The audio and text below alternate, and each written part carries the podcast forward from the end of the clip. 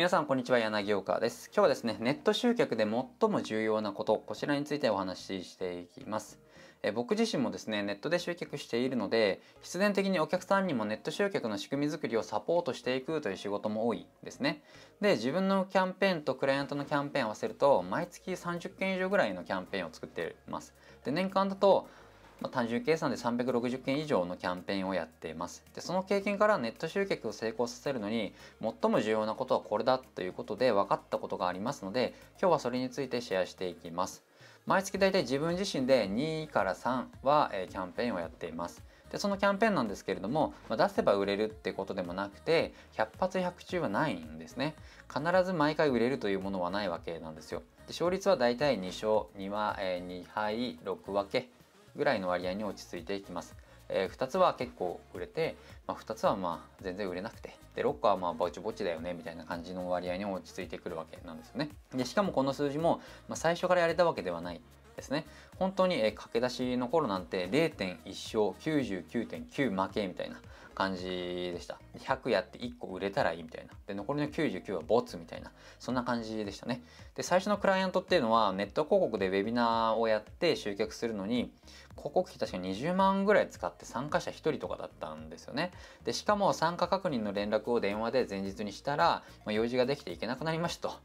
で断られて結局集客数がゼロみたいな。でクライアントも僕もめちゃくちゃがっかりしてですね、まあ、最初は本当そんなもんなんですよ。でもそんな経験を積み上げていくうちにだんだんネット集客のやり方が分かってきてこの勝率を徐々にですね上げてきたわけなんですね。でこのネット集客で勝率を上げるために何をやったのかというと、まあ、結論は LP の整備ですね。でネット集客の勝率っていうのはこの LP の良し悪しで9割決まります。例えばとあるクライアントのリード獲得のオプトイン LP ですね。オファーは無料 PDF で CTA はメルマガ登録でした。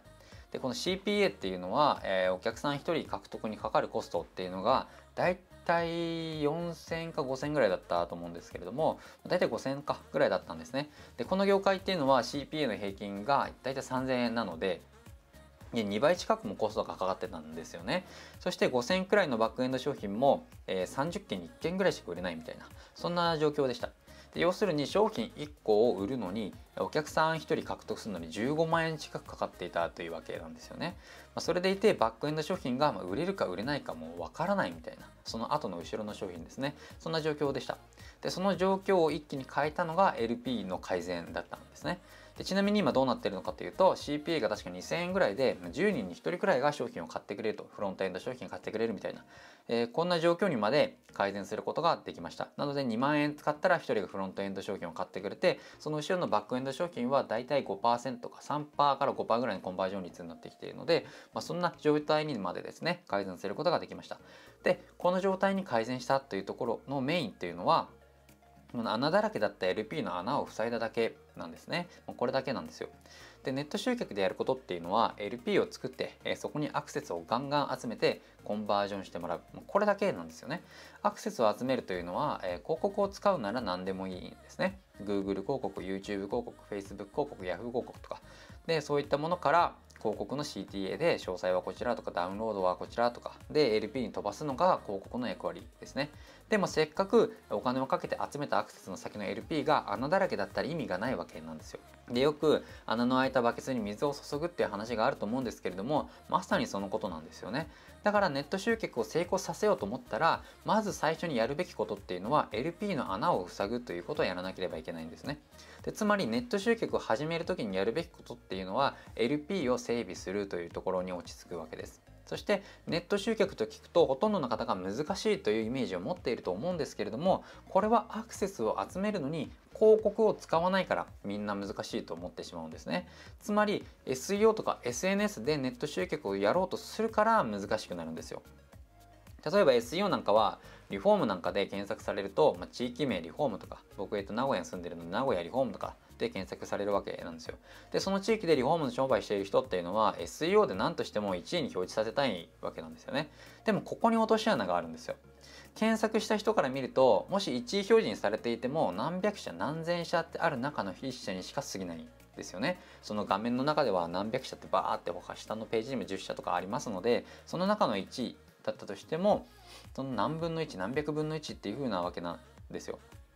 だからブログとか記事が SEO で1位だったとしてもそのブログを読んで制約してくれるかというとこれもまた別な話じゃないですか。でブログ記事っていうのは整列ページでもリード獲得用の LP でもないわけですからせっかくそこで読んでもらえたとしても問い合わせにつながるふうにコンバージョンしてくれるとかそういった確実性はないわけなんですよね。でしかもほとんどの会社はホームページっていうのは、まあ、数百万かけて、え依頼して作ったはずなのに、まあ、ただあるだけで何も整備してないわけなんですよ。で中には CTA ですね問い合わせとか、まあ、そういった電話とかも全くないホームページも少なくありません。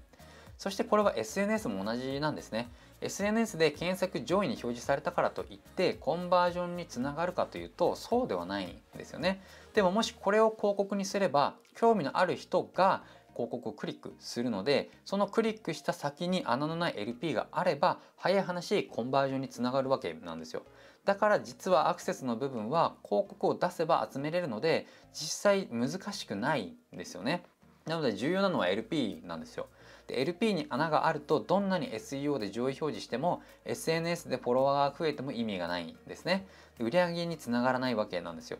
逆を言えば LP がしっかりしてればネット集客はもう9割勝ったようなもんなんですね。でまだ日本では LP を使うというのがそこまで浸透してないんですけれども2022年は効果的な LP を活用してくる企業もどんどんどんどん増えてくると思います。でこれから、えー、これからの時代はネット集客するなら売れる LP というのは、えー、つは持っているのがもう当たり前の時代になってくると思うんですね。でまだまだ、えー、今の段階であれば、えー、持ってるだけで、えー、仕組みがあるだけでえー、売れるみたいなそういう先行修理がまだ働いているので今からでも LP を整備してネット集客の仕組みをぜひやっていってください。はい、今日はこれで終わっていくんですけれども、このチャンネルでは年商1億未満の社長に向けて、ネット集客のノウハウであったり、オフラインとか、そういった成功事例とかですね、マインドとかそういったものをお届けしております。チャンネル登録、高評価の方もよろしくお願いいたします。それでは今日も視聴ありがとうございました。